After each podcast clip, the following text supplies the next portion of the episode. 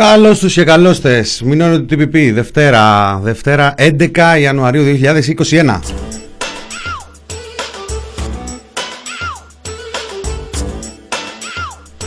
Μηνάς Κωνσταντίνος στο μικρόφωνο, μηνόρε του τι πι πι. Σου χρωστάνε λεφτά και σου λένε εντάξει. Εσύ δεν έχεις μία, σου λένε εντάξει. Δεν έχεις να πας, σου λένε εντάξει. Ψάχνεις για δουλειά, σου λένε εντάξει. Τσακώνεσαι και παίρνεις, σου λένε εντάξει. Σας αρέσει η μουσική μου, σου λένε εντάξει. Περιμένεις τη σειρά σου, σου λένε εντάξει. Μόλις φτάσει τότε παίρνουν και σου λένε εντάξει.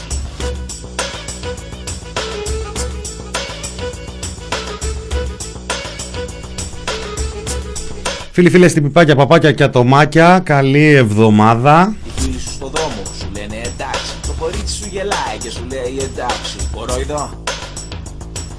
Κορόιδο. Εντάξει, εντάξει. Κορόιδο. Εντάξει, εντάξει. Κορόιδο. Εντάξει, εντάξει. Κορόιδο. Τα φιλαράκο θα σου πάρουν και το σόβρακο. Σε δένουν χειροπόδαρα με ένα συμβόλαιο. Σε πετάνε σαν χαρτί στο καλάθι των αχρήστων. Και σου λένε έλα αύριο, μεθαύριο, το μήνα που δεν έχεις Σάββατο. Εντάξει, εντάξει, εντάξει, εντάξει, εντάξει. Λοιπόν, πέρασε το Σαββατοκύριακο, ήρθε η Δευτέρα, είναι η πρώτη ολόκληρη εβδομάδα για τη νέα ανασχηματισμένη κυβέρνηση, δεν λέω αναθεματισμένη, λέω ανασχηματισμένη, ε, με την ε, κυβέρνηση να επιστρέφει σιγά σιγά στα μοτίβα του ε, ο ένας λέει το ένα, ο άλλος λέει το άλλο. Υπήρξε μια μικρή ανάπαυλα, ανεπαίσθητη βέβαια, τις ε, προηγούμενες ημέρες, καθότι μάλλον αυτό το κλίμα εφορίας που έφερε ο ανασχηματισμός κάπως έτσι μερικούς τους ε, κούμπωσε λίγο, γιατί βάλανε και τα κεφάλια μέσα. Βλέπουμε φωτογραφίες κυβερνητικών στελεχών και ειδικά των καινούριων να υπογράφουν χαρτιά, να έχουν στρωθεί στη δουλειά κατευθείαν. Τέλος πάντων, ε, σήμερα η μέρα που οι μαθητές επέστρεψαν στα σχολεία. Ο Πατής, ε, σήμερα λοιπόν η μέρα που οι μαθητές επέστρεψαν στα σχολεία.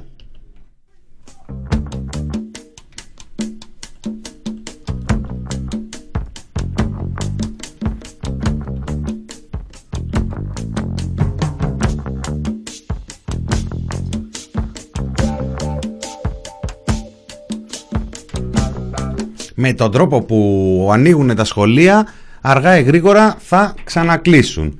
Ε, αυτό δεν το λέει ούτε η αξιωματική αντιπολίτευση, ούτε κανένας έτσι από γύρω τριγύρω. Το λέει η Διδασκαλική Ομοσπονδία Ελλάδας, προειδοποιώντας ότι ο τρόπος με τον οποίο επιλέγει η κυβέρνηση και το Υπουργείο Παιδείας, η κυρία Κεραμέως δηλαδή, να ανοίξουν τα σχολεία, είναι τρόπος που αργά ή γρήγορα θα φέρει εκ νέου το κλείσιμό τους με καταστροφικές συνέπειες, πρώτα και κύρια για τα παιδιά. Εδώ είμαστε στην φάση όπου η κυβέρνηση αποφάσισε το άνοιγμα, ζητώντας από τους γονείς να τα στείλουν μαζί με μερικές κουβερτούλες, το οποίο δεν είναι κατά ανάγκη κακό.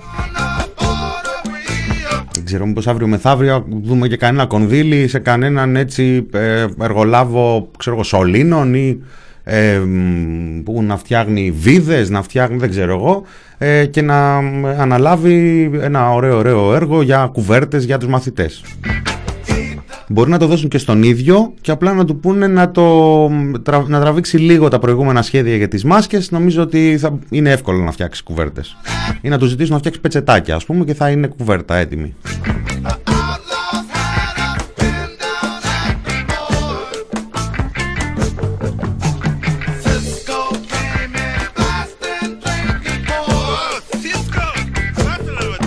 Καλά ρε Βασίλη, τρολάρεις τώρα, τι είναι αυτό που μας έβαλε, τι Σίσκο. The Cisco Kid.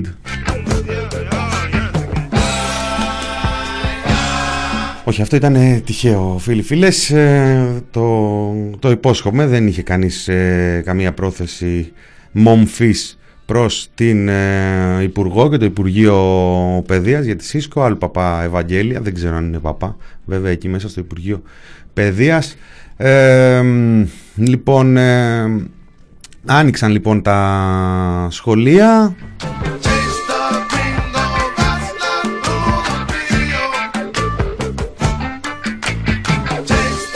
Ο δρόμος προς την κανονικότητα της αγοράς λοιπόν είναι πια ανοιχτός. Πώς είναι ρε παιδί μου μερικοί τύποι, ειδικά παλιά, παλιά που ήταν ο άλλος και είχε ξέρω εγώ δύο-τρεις αδερφές και έλεγε ξέρω, θα παντρευτώ αφού θα αποκαταστήσω την αδερφή μου. Ε, έτσι και η κυβέρνηση είχε ανάγκη πολύ μεγάλη να ανοίξει τα σχολεία ούτως ώστε να μπορεί να ασχοληθεί με την αγορά. Δεν μπορεί να ανοίξει την αγορά και να μείνουν τα σχολεία στην τύχη τους.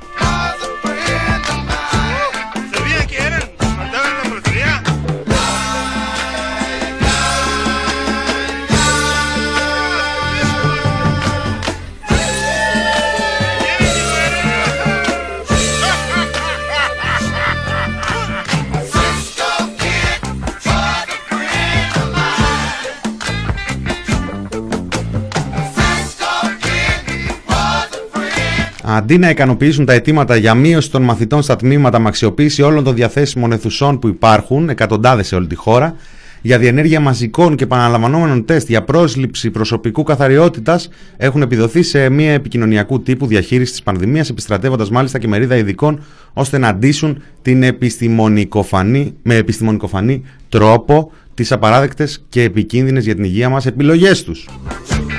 Έτσι τους κατηγορεί η ΔΟΕ, η Διδασκαλική Ομοσπονδία Ελλάδας, τους κυβερνητικούς και το Υπουργείο Παιδείας. Το Υπουργείο Παιδείας, το οποίο είχε κλείσει πρώτο τραπέζι πίστα στην έκτακτη σύσκεψη των λοιμοξιολόγων μέσω τηλεδιάσκεψης την προηγούμενη εβδομάδα, έκτακτη την Πέμπτη, ενώ ήταν να συνεδριάσουν την Παρασκευή, και ενώ μια εβδομάδα πριν η κυβέρνηση ήδη είχε ανακοινώσει το άνοιγμα των σχολείων, οι άνθρωποι συναντήθηκαν εκεί, τηλεδιασκέφθηκαν και αποφάσισαν, ό του θαύματος, δεν το περίμενε κανένας αυτό, να, να εγκρίνουν την άποψη της ε, κυβέρνησης, βέβαια όχι ομόφωνα, όχι ομόφωνα, άρα μπορούμε να πούμε ότι η κυβέρνηση άκουσε εισηγήσεις περί του μη ανοίγματος, για σήμερα τουλάχιστον, των σχολείων, ε, τις οποίες δεν εισάκουσε, επιλέγοντας να τα ανοίξει, σεβόμενος σε αυτή την περίπτωση όχι την πίστη και τα συναφή, ε, στην αντίστοιχη απόφαση για τις εκκλησίες που είπε ο Άδωνης Γεωργιάδης πριν λίγες μέρες για την Θεσσαλονίκη,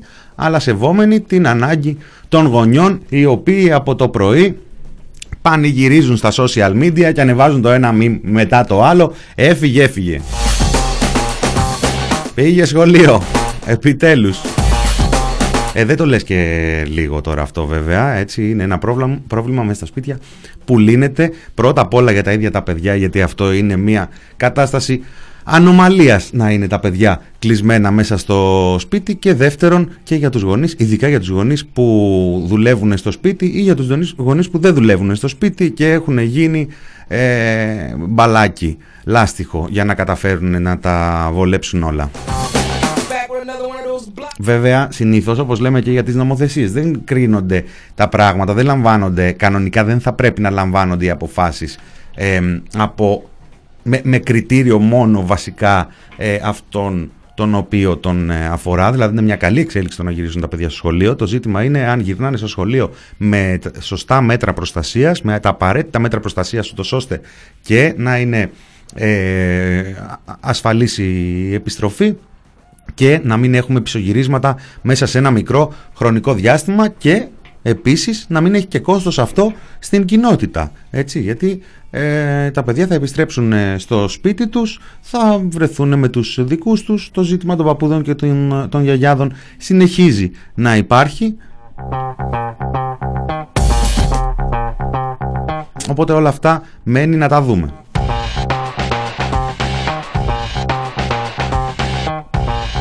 Ή και να μην τα δούμε, έτσι, γιατί σε αυτή τη χώρα έχουμε συνηθίσει να βλέπουμε πράγματα όσοι ε, ξέρουμε να γκουγκλίζουμε ή ε, ασχολούμαστε με τα social media, και όσοι ανοίγουν την τηλεόραση να ενημερωθούν να μην τα δουν.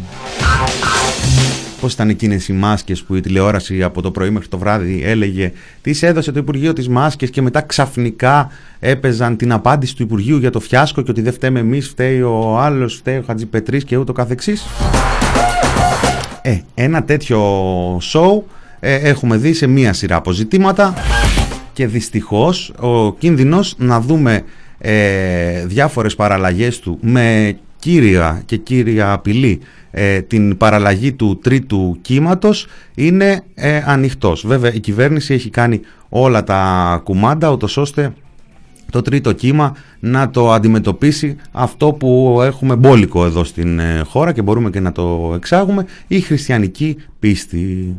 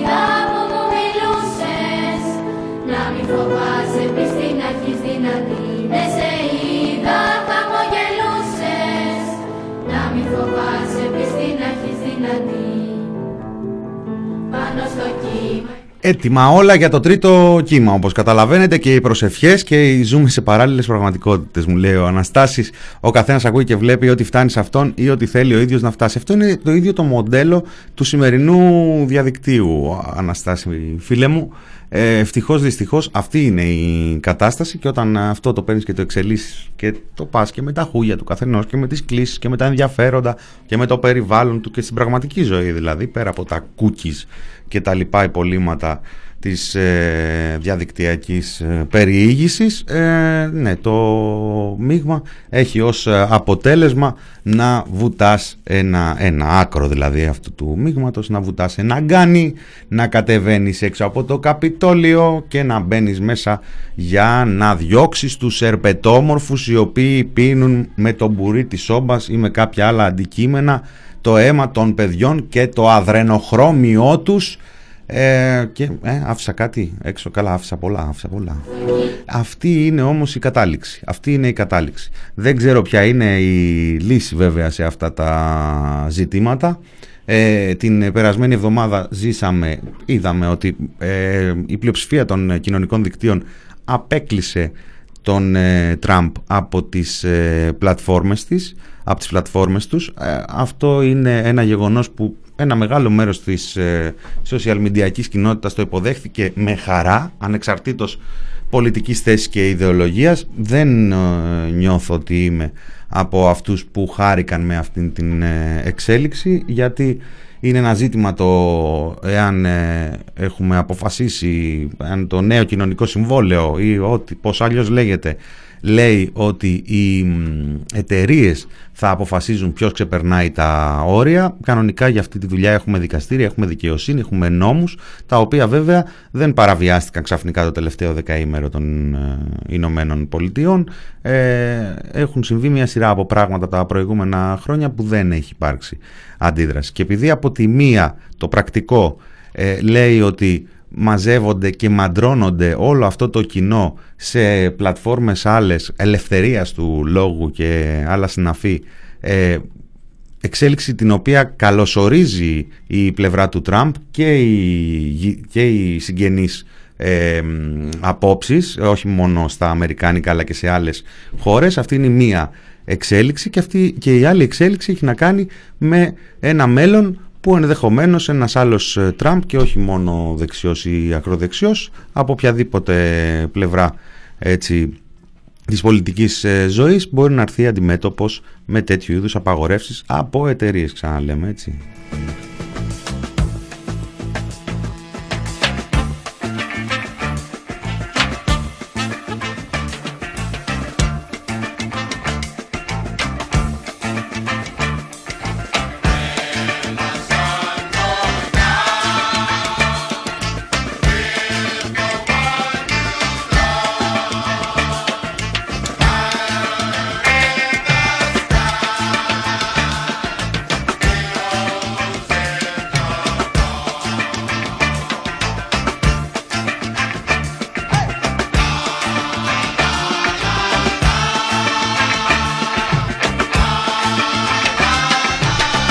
Λοιπόν, ε, έχω βιώσει ένα pooling με ντου στο στούντιο. Κωνσταντίνος Πουλής ε, απέναντί μου.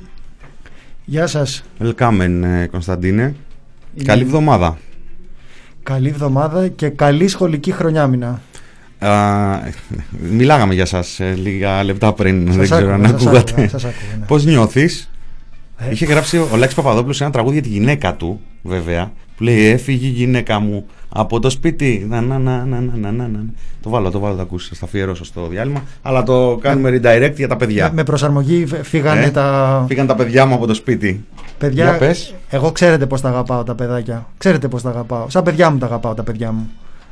Αλλά και να φύγουν λίγο από το σπίτι να πάνε σχολείο, παιδιά, είναι όπως τα λέγανε και οι κοινωνιοψυχοπαιδο αυτό, λόγοι, ε, πολύ σπουδαίο για την ανάπτυξή του και για τα νεύρα μας. Πάρα πολύ, πάρα πολύ σπουδαίο. Μηνά, σε άκουσα που έλεγες ότι είναι δύσκολο για τους γονείς που εργάζονται να είναι τα παιδιά στο σπίτι. Το επιβεβαιώνω. Είναι ψιλοτρέλα βασικά να είναι τα παιδιά στο σπίτι μαζί με γονείς που εργάζονται. Και ξέρεις, έλεγα ότι παρότι μπορεί να μας πει κανείς ότι ρε παιδιά, τι να γίνει, ό,τι και να σας κάνουμε δεν, δεν σας πιάνουμε πουθενά, τα κλείνουμε εναντίον, τα ανοίγουμε εναντίον, αλλά η αλήθεια είναι ότι τι ζητάγαμε κι εμείς? Λίγα μέτρα προφύλαξης σοβαρά προκειμένου να ανοίξουμε μεγαλύτερη ασφάλεια, έτσι δεν είναι? Οπότε νομίζω μπορεί να πει κανείς ότι το να ζητούσε κανείς τάξεις με λιγότερους μαθητές θα ήταν ένα μέτρο που θα είχε μια συνοχή από τη δική μας πλευρά. Δεν είναι ότι ό,τι και να κάνουμε γκρινιάζουν. Ας πούμε, εγώ με τα ανοιχτά παράθυρα δεν έχω πρόβλημα. Τρώνε πολύ δούλευμα με τα ανοιχτά παράθυρα. Εγώ δεν έχω πρόβλημα. Το λογικό μου ακούγεται αυτό με τα ανοιχτά παράθυρα.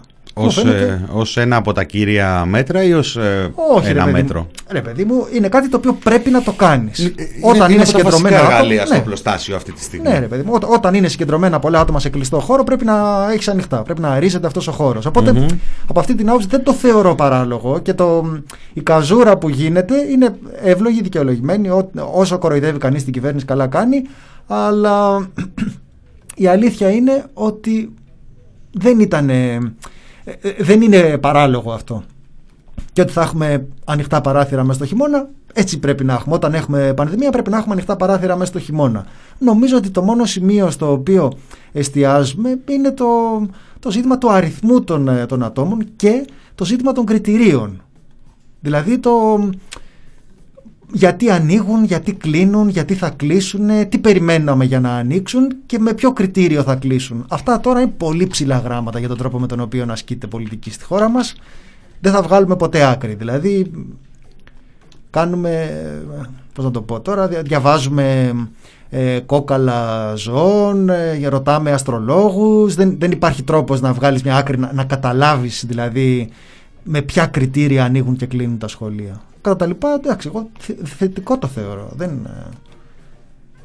Καλά, λίμωνο. Αυτό, αυτό είναι η, η βάση. Το, από τη στιγμή που τα παιδιά γυρνάνε στο σχολείο, εντάξει, και εγώ το είπα προηγουμένως, ότι και δηλαδή σιγά την ε, αποκάλυψη ότι δεν είναι μια κανονική κατάσταση. Αυτά τα παιδιά πρέπει να είναι στο σχολείο, πρέπει να είναι με τους φίλους τους, πρέπει να, να ε, ζουν όσο γίνεται πιο κοντά στην παιδική κανονικότητα, ανεξάρτητα του τι γίνεται τριγύρω. Το πρόβλημα έρχεται από τη στιγμή που κάποιοι χρησιμοποιούν, κάποιοι κυβερνητικοί, κάποιοι με εξουσία χρησιμοποιούν αυτήν την, την ε, αλήθεια, ε, διαστρέφοντάς την και θυσιάζοντας ε, μία σειρά από ζητήματα, σημαντικά και λιγότερο σημαντικά, αλλά και πολύ σημαντικά, ε, στο όνομα αυτό. Δηλαδή τα παιδιά πρέπει να γυρίσουν, ναι, συμφωνούμε όλοι.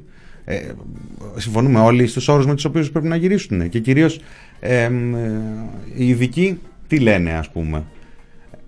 Αυτά είναι ζητήματα τα οποία νομίζω θα τα βρούμε μπροστά μας. Δηλαδή είναι μια καλή εξέλιξη. Εγώ έτσι κι αλλιώς έχω πει και, σε, και στη συζήτηση για τον Σεπτέμβριο όταν ε, γινότανε, ε, δηλαδή το καλοκαίρι για το πότε θα ανοίξουν και μετά για το, όταν κλείσανε για το να ξανανοίξουν. Θυμάσαι σενάρια από τέλη Νοέμβρη. Να ξανανοίξουν τέλη Νοέμβρη, να ξανανοίξουν αρχές Δεκέμβρη.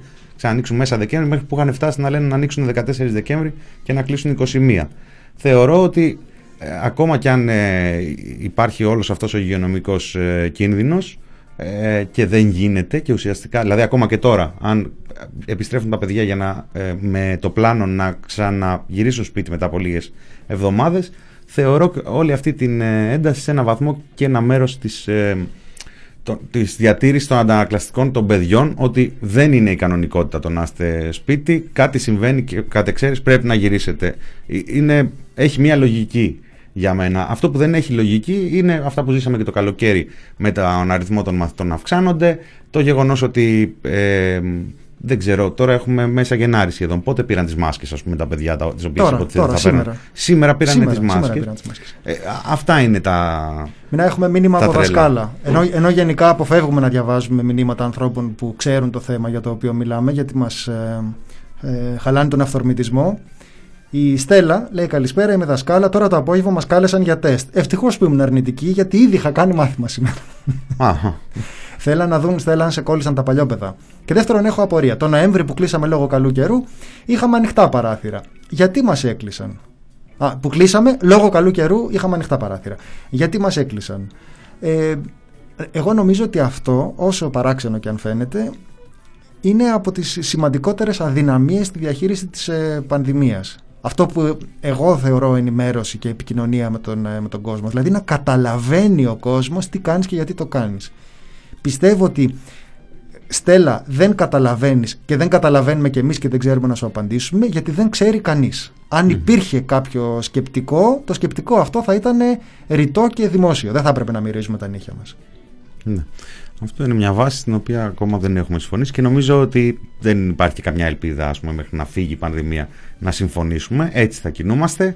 Ε, έχουν γίνει μια σειρά, ήταν ένα αστείο, δεν θυμάμαι που το είχα δει σε ποια εκπομπή, που λέγανε ότι έχουν έναν τύπο εκεί πέρα κλεισμένο, ένα μασάι φύλλα, πώς τα, τι, τι φύλλα, δάφνης, τι, ναι, τι έτρωγε, ναι, ναι, ναι.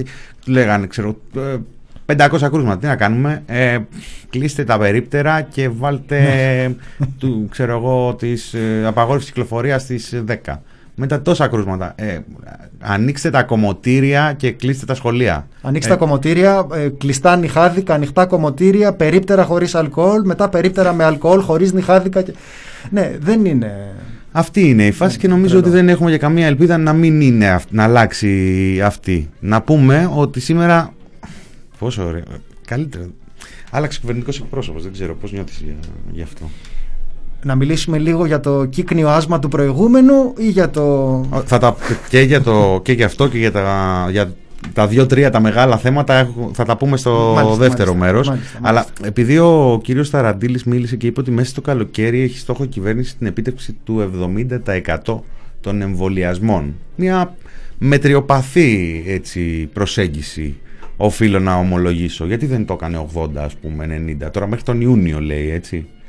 Είμαστε στη φάση όπου ο Κυριάκος Μητσοτάκης προχτές είπε ότι θα πάμε από τους πέντε χιλιάδες εμβολιασμούς στους οκτώ, ενώ δεν ήμασταν στους πέντε. Και μέχρι τώρα δηλαδή δεν είμαστε. Δεν ξέρω αν κάποια μέρα πιάσαμε το, ναι, πεντάρι. Ναι. Ε, εντάξει. Και εμείς τώρα social media καθόμαστε και υπολογίζουμε και λέμε α, τόσο, άρα τόσο, άρα σε τρία χρόνια. Μετά ανακοινώνουν ένα άλλο νούμερο, ναι, λέμε παρακάτω. Δε, παράλογο εμείς, παράλογο δηλαδή, είναι. Χαβαλέδες. Ε. Ρε, εμείς είμαστε χαβαλέδες. Γιατί εσύ, όταν ένα όχημα παίρνει, φο... παίρνει φορά και τσουλάει, ναι, τσουλάει, τσουλάει, ανεβάζει ταχύτητα, ανεβάζει ταχύτητα, ανεβάζει ταχύτητα. Κάποια στιγμή, δηλαδή είναι αυτό που λένε ντίλι, ντίλι, ντίλι, ντίλι.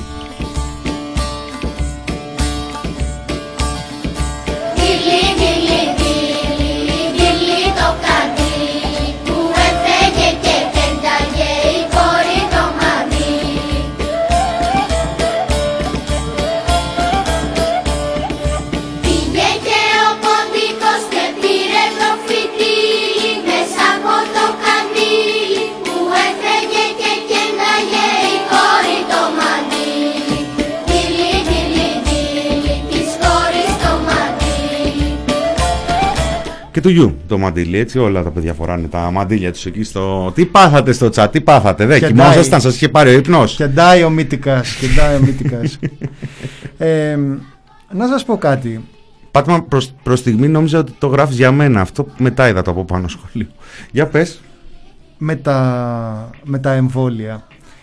Η καθυστέρηση στον εμβολιασμό, διάβαζα έναν καθηγητή, σας έχω ξαναμιλήσει για τον... Ε, Κουρεβιτς, που διδάσκει στο Brown Πολιτική Επιστήμη και ο οποίος έλεγε πώς, πώς είμαι εγώ με την πανδημία που κάνω, όπως έλεγε ένας φίλος, μικρά αλλά αποφασιστικά βήματα προς την ψέκα. Ε, έλεγε και αυτός ότι λέει, δεν μπορώ να καταλάβω τι συμβαίνει με τα εμβόλια. Δεν μπορώ, δεν, είναι αδιανόητη καθυστέρηση των εμβολιασμών στις ΗΠΑ. Και έλεγε μάλιστα ότι αυτό δεν δικαιολογείται με βάση την δυσπιστία των κατατόπους κυβερνητών, τον, το αν είναι δηλαδή ρεπουμπλικανοί, δημοκρατικοί και ούτω καθεξής.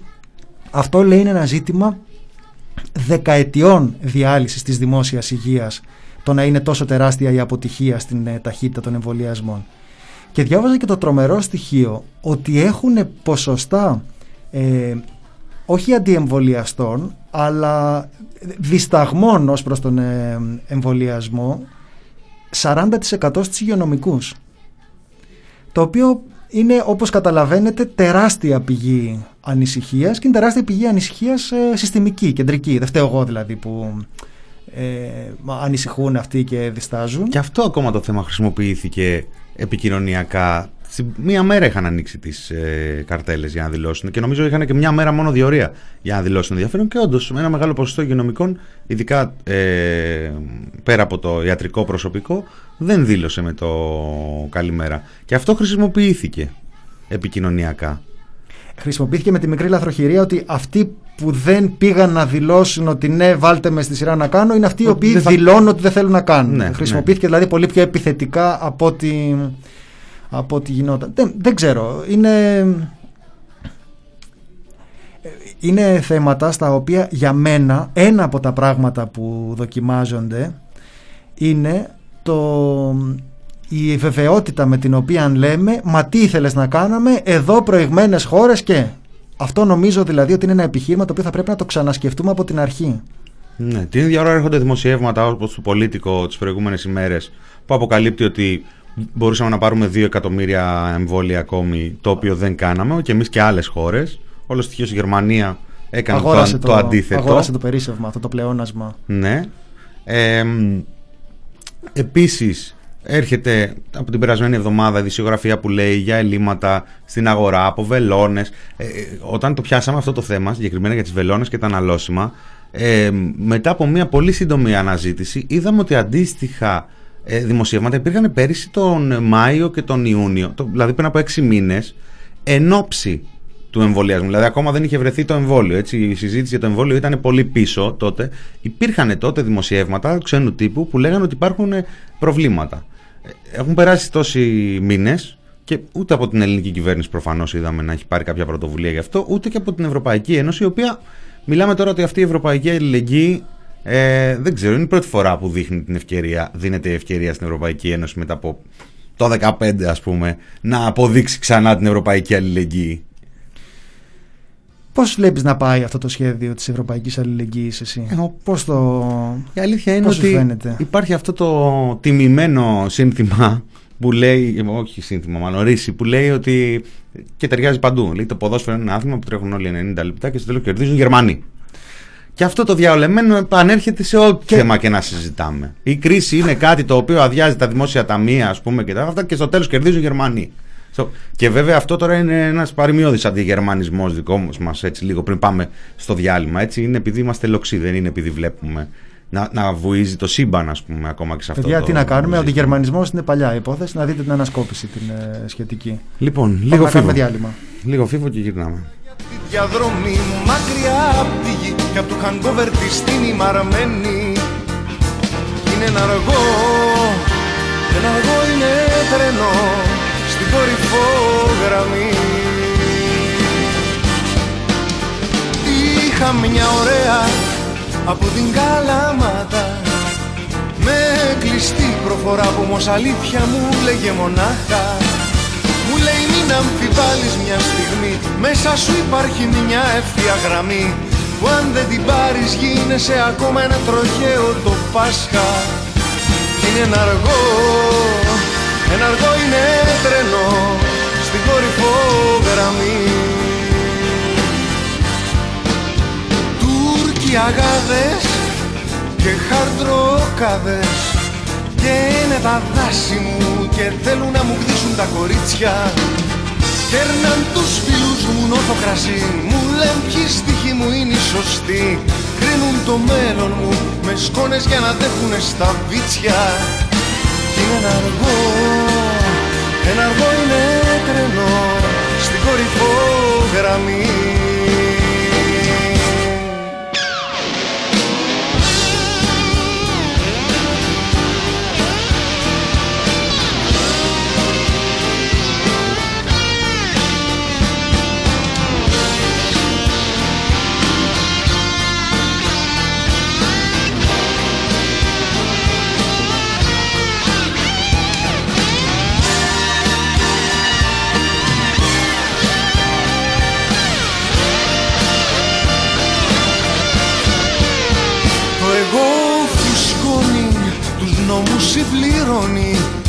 Και εσύ που πίστεψες τη σάλα κάθεσαι και περιμένεις. Στριφογυρνάει στο μνήμα ο ποιητής που δεν τον εμπιστεύτηκε κανείς. Θυμάται το άρωμα, το σώμα Ελλήνων της ανδριωμένης. Κι είναι ένα αργό, ένα αργό είναι τρένο στην κορυφόγραμμή. Άλλοι μιλάνε για τέχνη, για ρεύματα και τάσεις. Περνάει μια όμορφη γη, λένε κοίτα την καριόλα. Μιλάνε για τους αυτόχειρες πολύ, τον Παύλο, τον Κομπέινμαν κάποιος ζει. Και λέει αγάπη μου, του λένε μη μου κάνεις πως θα ξέρεις όλα. Είναι ένα αργό, ένα αργό είναι τρένο στην κορυφόγραμμή.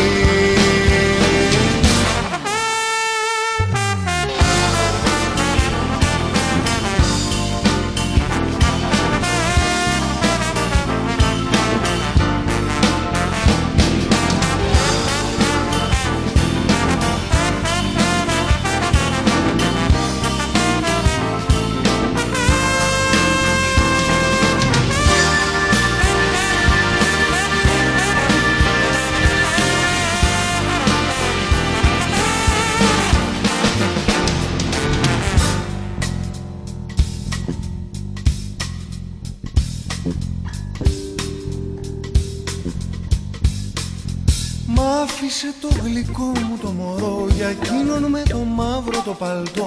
Ζουνε καπνίζοντας και κρύβουν απ' τα τζάμια τους τα χιόνια. Και δεν το λέω φιλοσοφικά και δεν το λέω καν ποιητικά, μα με πονάει οι άνθρωποι που αγάπησαν να γίνονται πιόνια.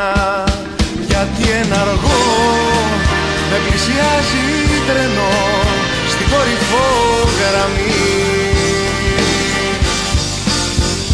Αχ, ένα αργό με πλησιάζει τρένο στην κορυφόγραμμή.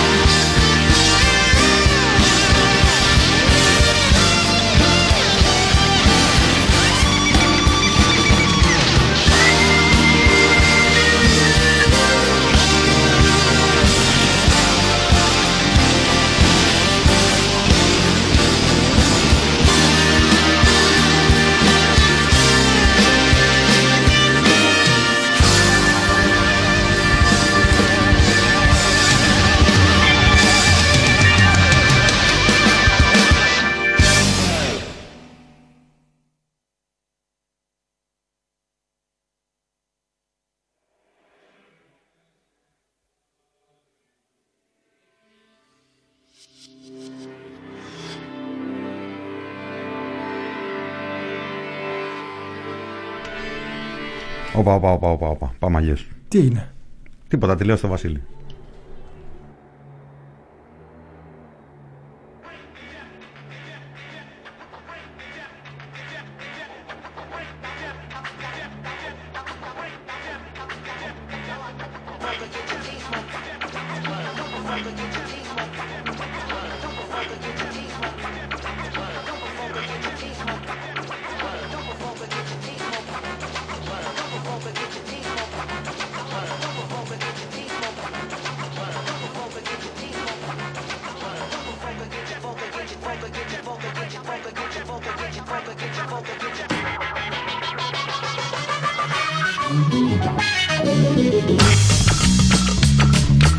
Λοιπόν, μηνύω του τι πι πι μέρος δεύτερο με guest Κωνσταντίνο Πουλή, Μηνάς Κωνσταντίνου στο μικρόφωνο.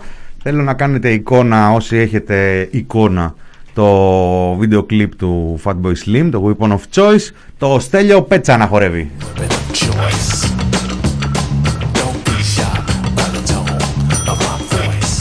Α, γεια σου, όσοι καλοί και τυχεροί είστε μέσα στο chat, βλέπετε τι λάμα να έχει, να έχει υποστάρει έτσι ένα ε, απόσπασμα από το βίντεο κλιπ. πεντέμισι μοίρια. πεντέμισι μοίρια στο φεύγα. Αυτό τι είναι, πώς το λες αυτό όταν... Δεν ξέρω, παιδί μου, αρχικά το είδα σε κάτι πρωτοσέλιδα το πρωί που λέω εντάξει τώρα του την πέφτουν του Μπέτσα, τώρα μέχρι και που έφυγε τώρα δεν ξέρω τι, τι είναι αυτό που γράφουνε, λέγανε για τέσσερα κόμμα επτά νομίζω στη Δημοκρατία. Λέω καλά, μετά κάποια στιγμή λέω ρε λες, κάτσα τσεκάρουμε έτσι μια βόλτα στη διάβγεια. Ε, τώρα ε, η αλήθεια είναι τέσσερα κόμμα επτά ήταν η τελευταία μέρα, αλλά τις τελευταίες μέρες το άρθρισμα έφτανε στα πεντέμισι εκατομμύρια και για πολύ απαραίτητα ζητήματα. Είναι επικοινωνιακή προβολή ε, για μία σειρά από φορείς όπως το Ίδρυμα Νεολαίας και Διαβίου Μάθησης, η Περιφέρεια Νοτίου Αιγαίου, η Ειδική Υπηρεσία Διαχείρισης Επιχειρησιακού Προγράμματος Θεσσαλίας, η Περιφέρεια Θεσσαλίας για το είκοσι ένα, η Ειδική Υπηρεσία Διαχείρισης Επιχειρησιακού Προγράμματος Δυτικής Ελλάδας, αντίστοιχη υπηρεσία της Κρήτης, αντίστοιχη υπηρεσία για την ανταγωνιστικότητα, επιχειρηματικότητα και καινοτομία του Υπουργείου Ανάπτυξης. Εκατό χιλιάρικα είναι αυτά μου. Ε, τώρα εκατό χιλιάρικάκια και ογδόντα ένα χιλιάρικα στο Δήμο Πάρου, διακόσια πενήντα τέσσερα στο Δήμο Αρτέων. Ποιος είναι, πού είναι αυτό? Η Άρτα, η Άρτα. Η Άρτα είναι αυτό. Η Άρτα. Τα Γιάννηνα δεν πήρανε κάτι, δεν ξέρω. Ποιος κρατάει από εκεί από την Άρτα? Ο Τσίπρας κρατάει από την Άρτα. Και αυτό ο Τσίπρας το έχει κάνει. Ξέρω εγώ, λογικά. Τώρα μπορεί να το έχουν κάνει για να τον ενοχοποιήσουν. Θα τα έχουν βάλει σε λογαριασμό του Τσίπρα εκεί πέρα και να πούνε. Ένα μοίρι από εδώ, δύο μοίρια από εκεί, άλλα οκτακόσια χιλιάρικα, οκτακόσια ογδόντα. Λίγο παραπέρα. τέσσερις Ιανουαρίου τα υπέγραψε αυτά. Την εβδομάδα που προηγήθηκε ε, και τα υπόλοιπα και φτάνει στα πεντέμισι εκατομμυριάκια. Εγώ, ξέρεις, είχα δει την περασμένη εβδομάδα, γιατί αυτά έχουν το μεγαλύτερο ενδιαφέρον. Δεν βγαίνουν εύκολα ειδήσεις από αυτά. Ε, αλλά μερικές φορές βγαίνουν ε, κάτι παραπολιτικά το στα, στην Καθημερινή, στο Πρώτο Θέμα, ξέρεις, εκεί που είναι οι, οι, φίλοι, οι φίλοι του μεν ε, λίγο αντίπαλοι του δε, ναι, μέσα ναι, στην ναι. κυβέρνηση που κάποιος διαρρέει κάτι κατά ενός άλλου και, και, και πάνω εκεί κάτι μαθαίνουμε κι εμείς και πάνω εκεί κάτι μαθαίνουμε κι εμείς. Γράψανε λοιπόν στην ε, Καθημερινή αρχικά ότι την περασμένη εβδομάδα ότι οι αρμοδιότητες του Στέλιου Πέτσα στη Γενική Γραμματεία Ενημέρωσης δεν θα περάσουν στον κύριο Ταραντήλη, αλλά στον κύριο Λιβάνιο, ο οποίος είναι... Ειδικός στο λιβάνισμα. Ε, κάπως έτσι. Ο Λιβάνιος είναι... Θυμάσαι, θυμάσαι τις εσωκομματικές εκλογές της Νέας Δημοκρατίας. Ναι, για να είμαι ειλικρινής, μηνά εδώ στο άρθρο μας το... Ναι, ναι, τις, εκλο... είδα... τις θυμάσαι τις εκλογές της Νέας Δημοκρατίας. Θυμάμαι, ναι. Θυμάσαι που ήταν να γίνουν και αναβλήθηκαν. Ναι. Λιβάνιος.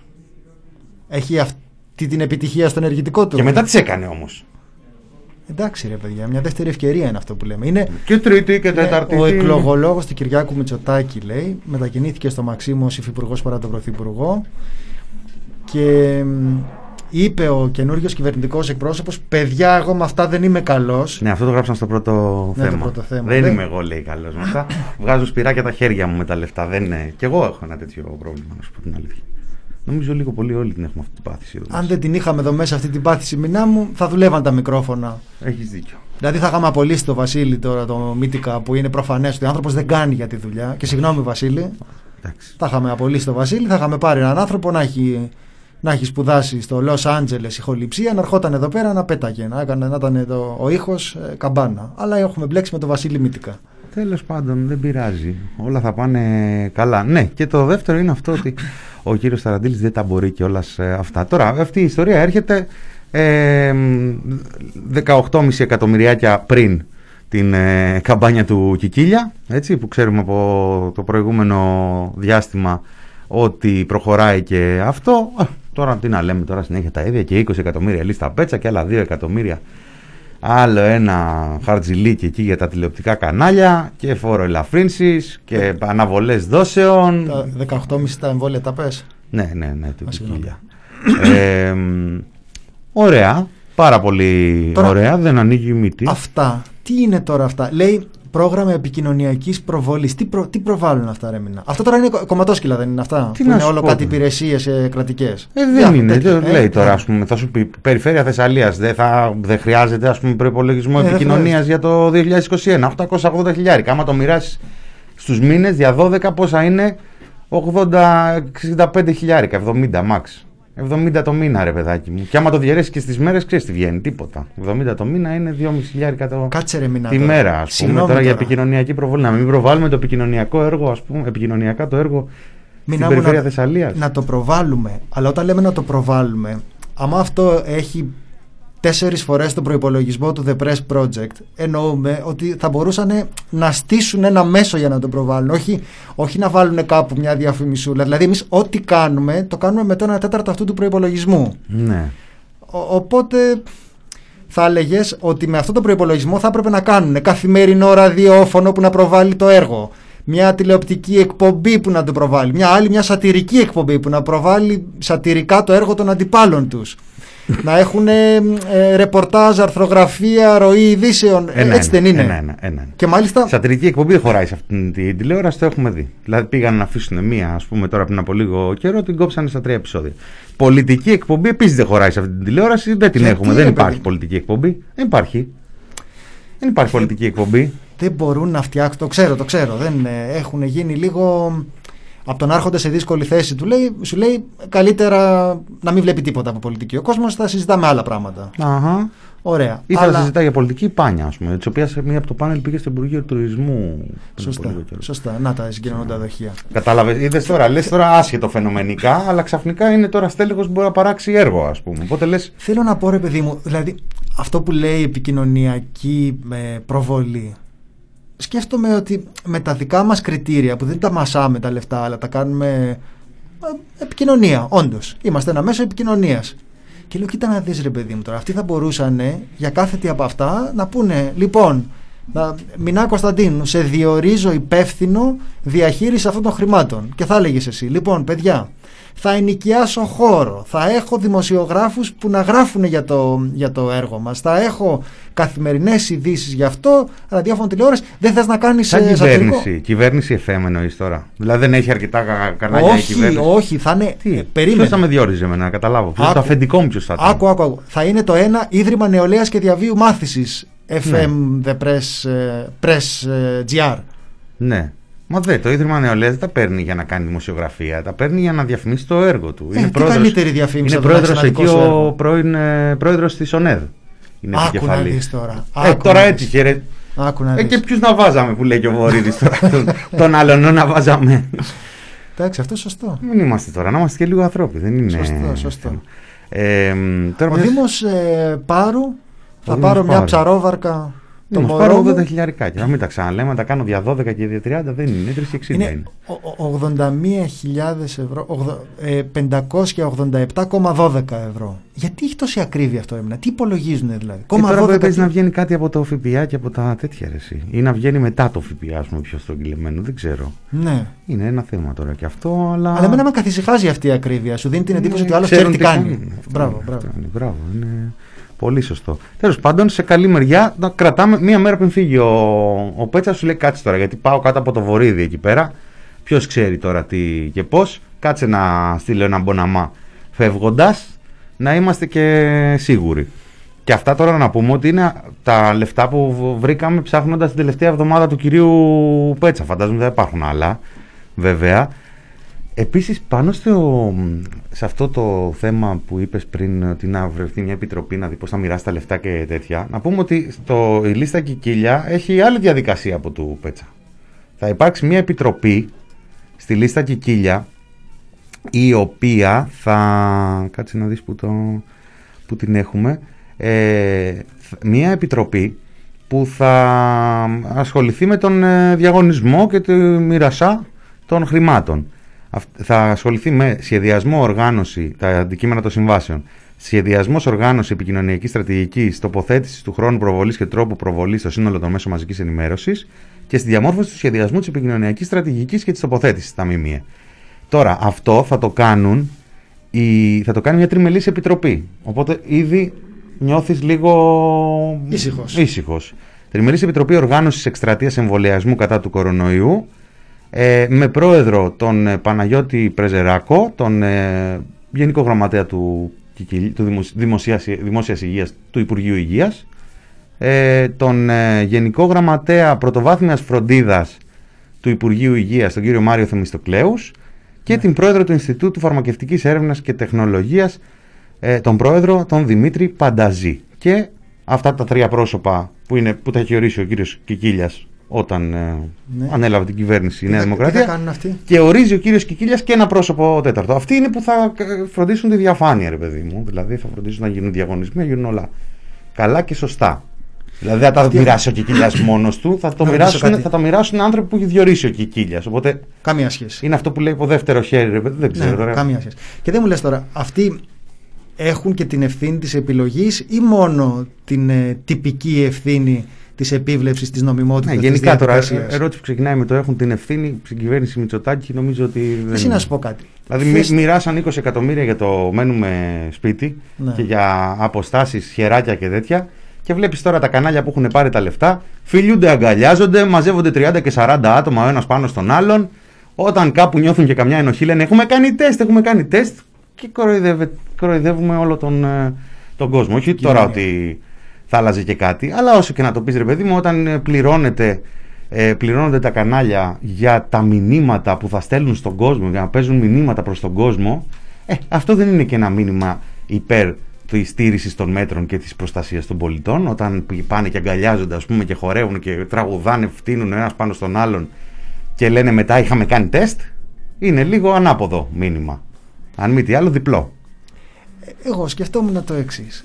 Θες να φτιάξεις μια επιτροπή, πώς το λέ... Βαμβακούλας δεν είναι αυτό? Μια τριμελής επιτροπή από πέντε άτομα, πώς το λέει? Ναι, ναι. Θες να φτιάξεις λοιπόν μια τριμελής επιτροπή από πέντε άτομα που να αποφασίσεις πώς θα διατεθούν αυτά τα χρήματα. Πάλι γιατροί πρέπει να είναι και εκεί. Ιατρικό θέμα είναι αυτό δηλαδή. Ε, ποιος, τι να... Επικοινωνία δεν είναι? Ε, δεν είναι γιατροί τώρα. Καταρχάς, ο ένας Α, άνθρωπος είναι, είναι νοσηλευτής. Ο ναι. κ. Πεζεράκος, ο Θεμιστοκλέους τι είναι? Είναι γιατρός, είναι ο Μάριος Θεμιστοκλέους. Ε? Είναι... δεν είναι το. Κάτσε να δω. Να δούμε. Μισό λεπτάκι, το... παιδιά. Είναι απόφοιτος ιατρικής σχολής, έχεις δίκιο. Ωραία. Και ο κύριος, ο Δημήτρης Πανταζής, λέει πρόεδρος του Ινστιτούτου Φαρμακευτικής Έρευνας και Τεχνολογίας. Κάτι στην αφέστα είναι. Η κυρία Ελένη Γκαρέτσου, ένας... που είναι ως μέλος, φαντάζομαι ότι είναι από random έτσι, πεδίο. Ε, ναι, ωραία. Τε, τελικά, ναι, γιατρούς. Ναι, γιατί ποιο είναι το πρόβλημα? Δεν μπορώ άλλο γιατρούς. Α, δεν μπορώ. Η Λαμπρινή λέει μόνο κτηνιάτρους ακούμε. Όχι, θέλω να πω, ρε παιδί μου, αυτό δεν είναι, δεν είναι ακριβώς ιατρικό θέμα. Είναι επικοινωνία της, ε, της ιατρικής ε, γνώσης. Έτσι mm. δεν είναι? Ναι. Τέλος πάντων, τώρα, τέλος πάντων δεν είναι και δεν και αυτά τα πράγματα και τώρα, τώρα ναι. τα ψηρίζεις, ας πούμε. Να πούμε έτσι δύο-τρία πραγματάκια ακόμα. Να πούμε ότι σήμερα είχαμε και μια αποκάλυψη από το Κινάλι για έναν ωραίο διαγωνισμό της τελευταίας στιγμής. επτακόσιες είκοσι τρεις χιλιάδες για την πλατφόρμα εμβολιασμού, η οποία θα ξεκίναγε σήμερα, δεν ξέρω, ξεκινήσει τελικά. Σήμερα ε, λέει προθεσμία υποβολής από την Παρασκευή το απόγευμα μέχρι την Τρίτη το πρωί.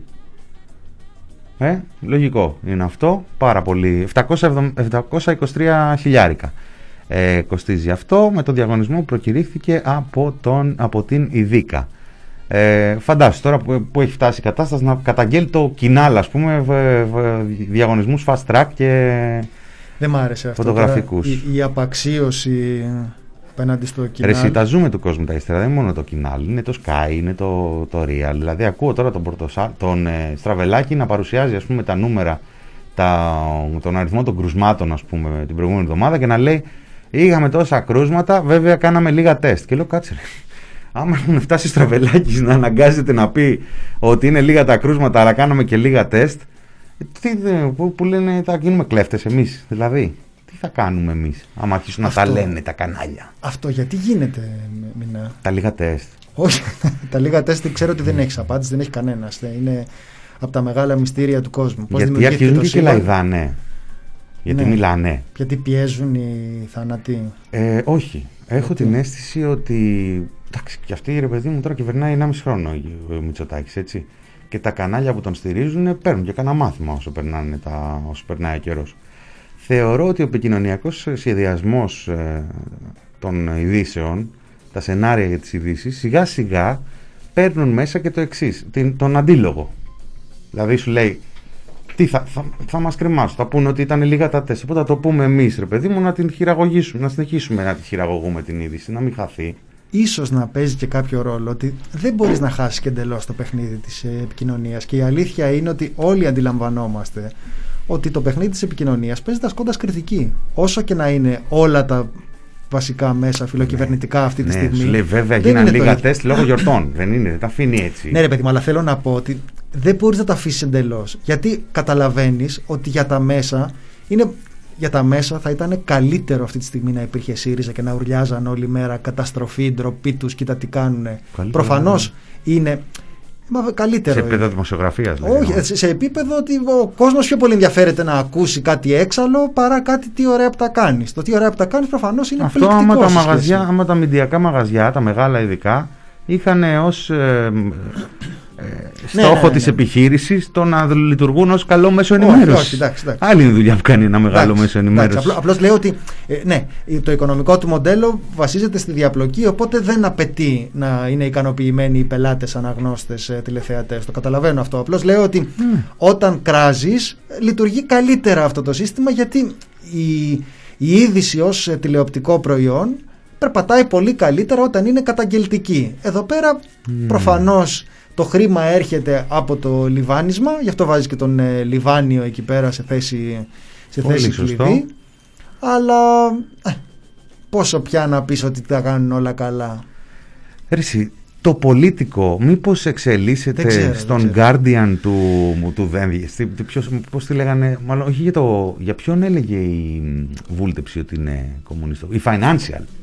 Η Financial Times, ότι είναι yeah. κομμουνιστοφυλάδα. Yeah. Μήπως είναι, έχει γίνει το Πολιτικό τώρα η κομμουνιστοφυλάδα της ε, εποχής.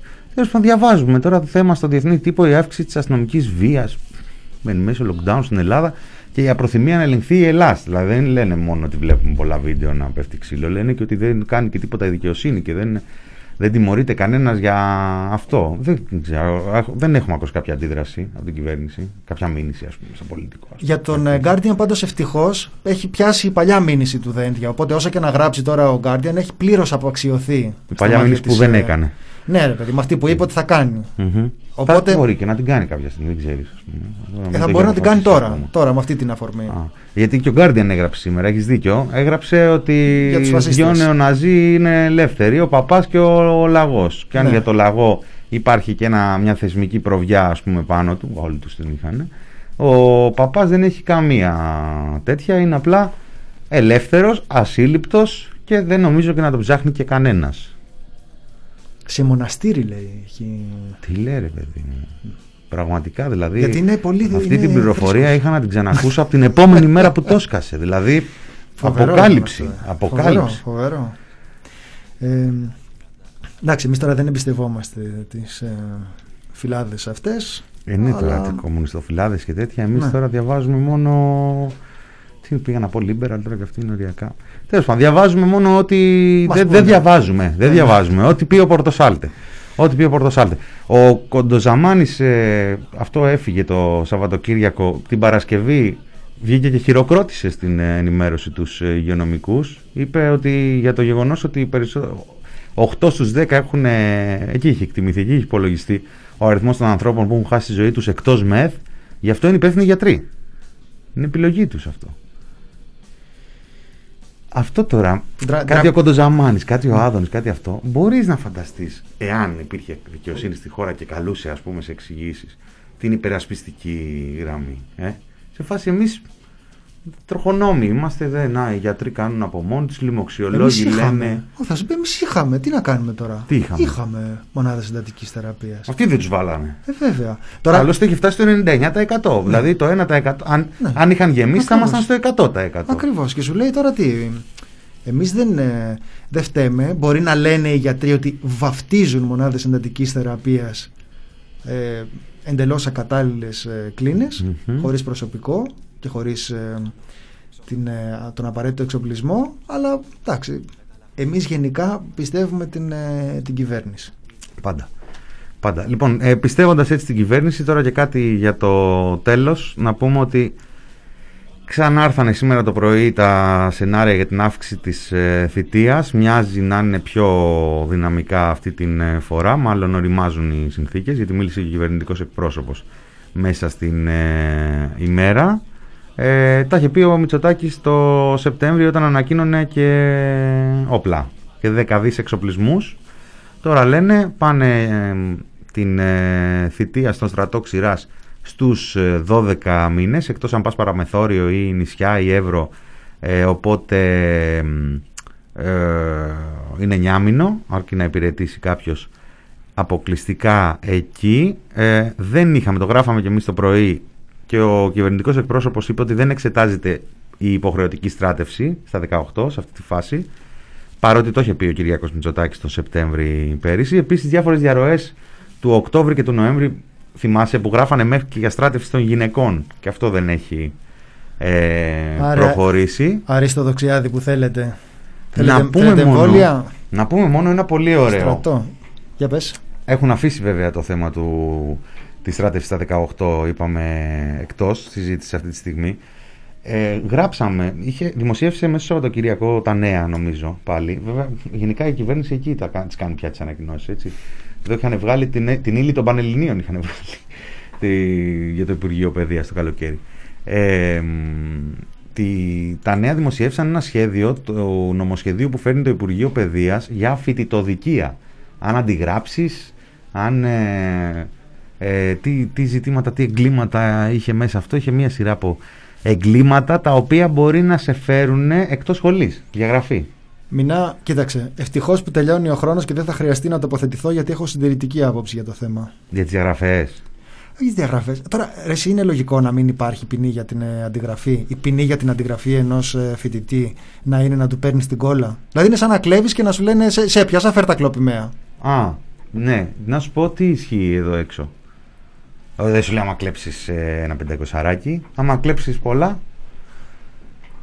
Α, εντάξει, ισότητα στην αδικία. Επειδή δεν τιμωρείται η αδικία. Εντάξει, δεν λέω εγώ, ρε παιδί μου, να επιβληθεί αυτό, αλλά ξέρεις. Ε, απ' την άλλη, ε, πόσοι από αυτούς που πιάνουν, ε, ρε συ Κωνσταντίνε, τα παιδιά να κλέβουν, ε, είναι είτε βίσμα από τη Νέα Δημοκρατία είτε βίσμα αυτό από υπάρχει, το Πασόκ. Σωστά, είναι... σωστά, σωστά. Ε, σωστά. Ε, αυτή είναι μια επιλεκτική δικαιοσύνη. Δηλαδή, αυτός που θα σε πιάσει είναι ο τύπος που με τηλεφωνήματα τον κάνανε επίκουρο, ας πούμε, ή δεν ξέρω εγώ τι, σωστό, ή που πέρασε στην ε, πετηρίδα. Ή που έχει αντιγράψει αυτή... το σύγγραμμα που, που έχει αντιγράψει το σύγγραμμα. Μπράβο. Δηλαδή, όταν δεν υπάρχουν ποινές για τη λογοκλοπή σε καθηγητές, δεν μπορεί να διαγράψει φοιτητές επειδή αντέγραψαν σε μια εξέταση.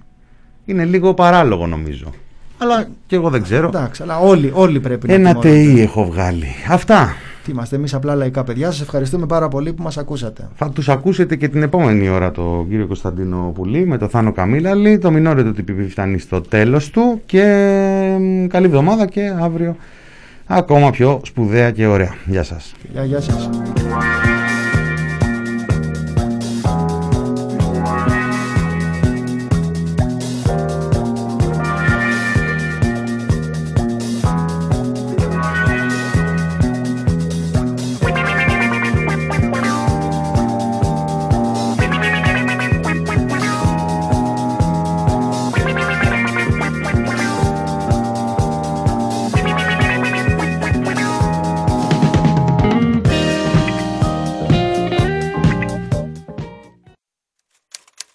press project τελεία gr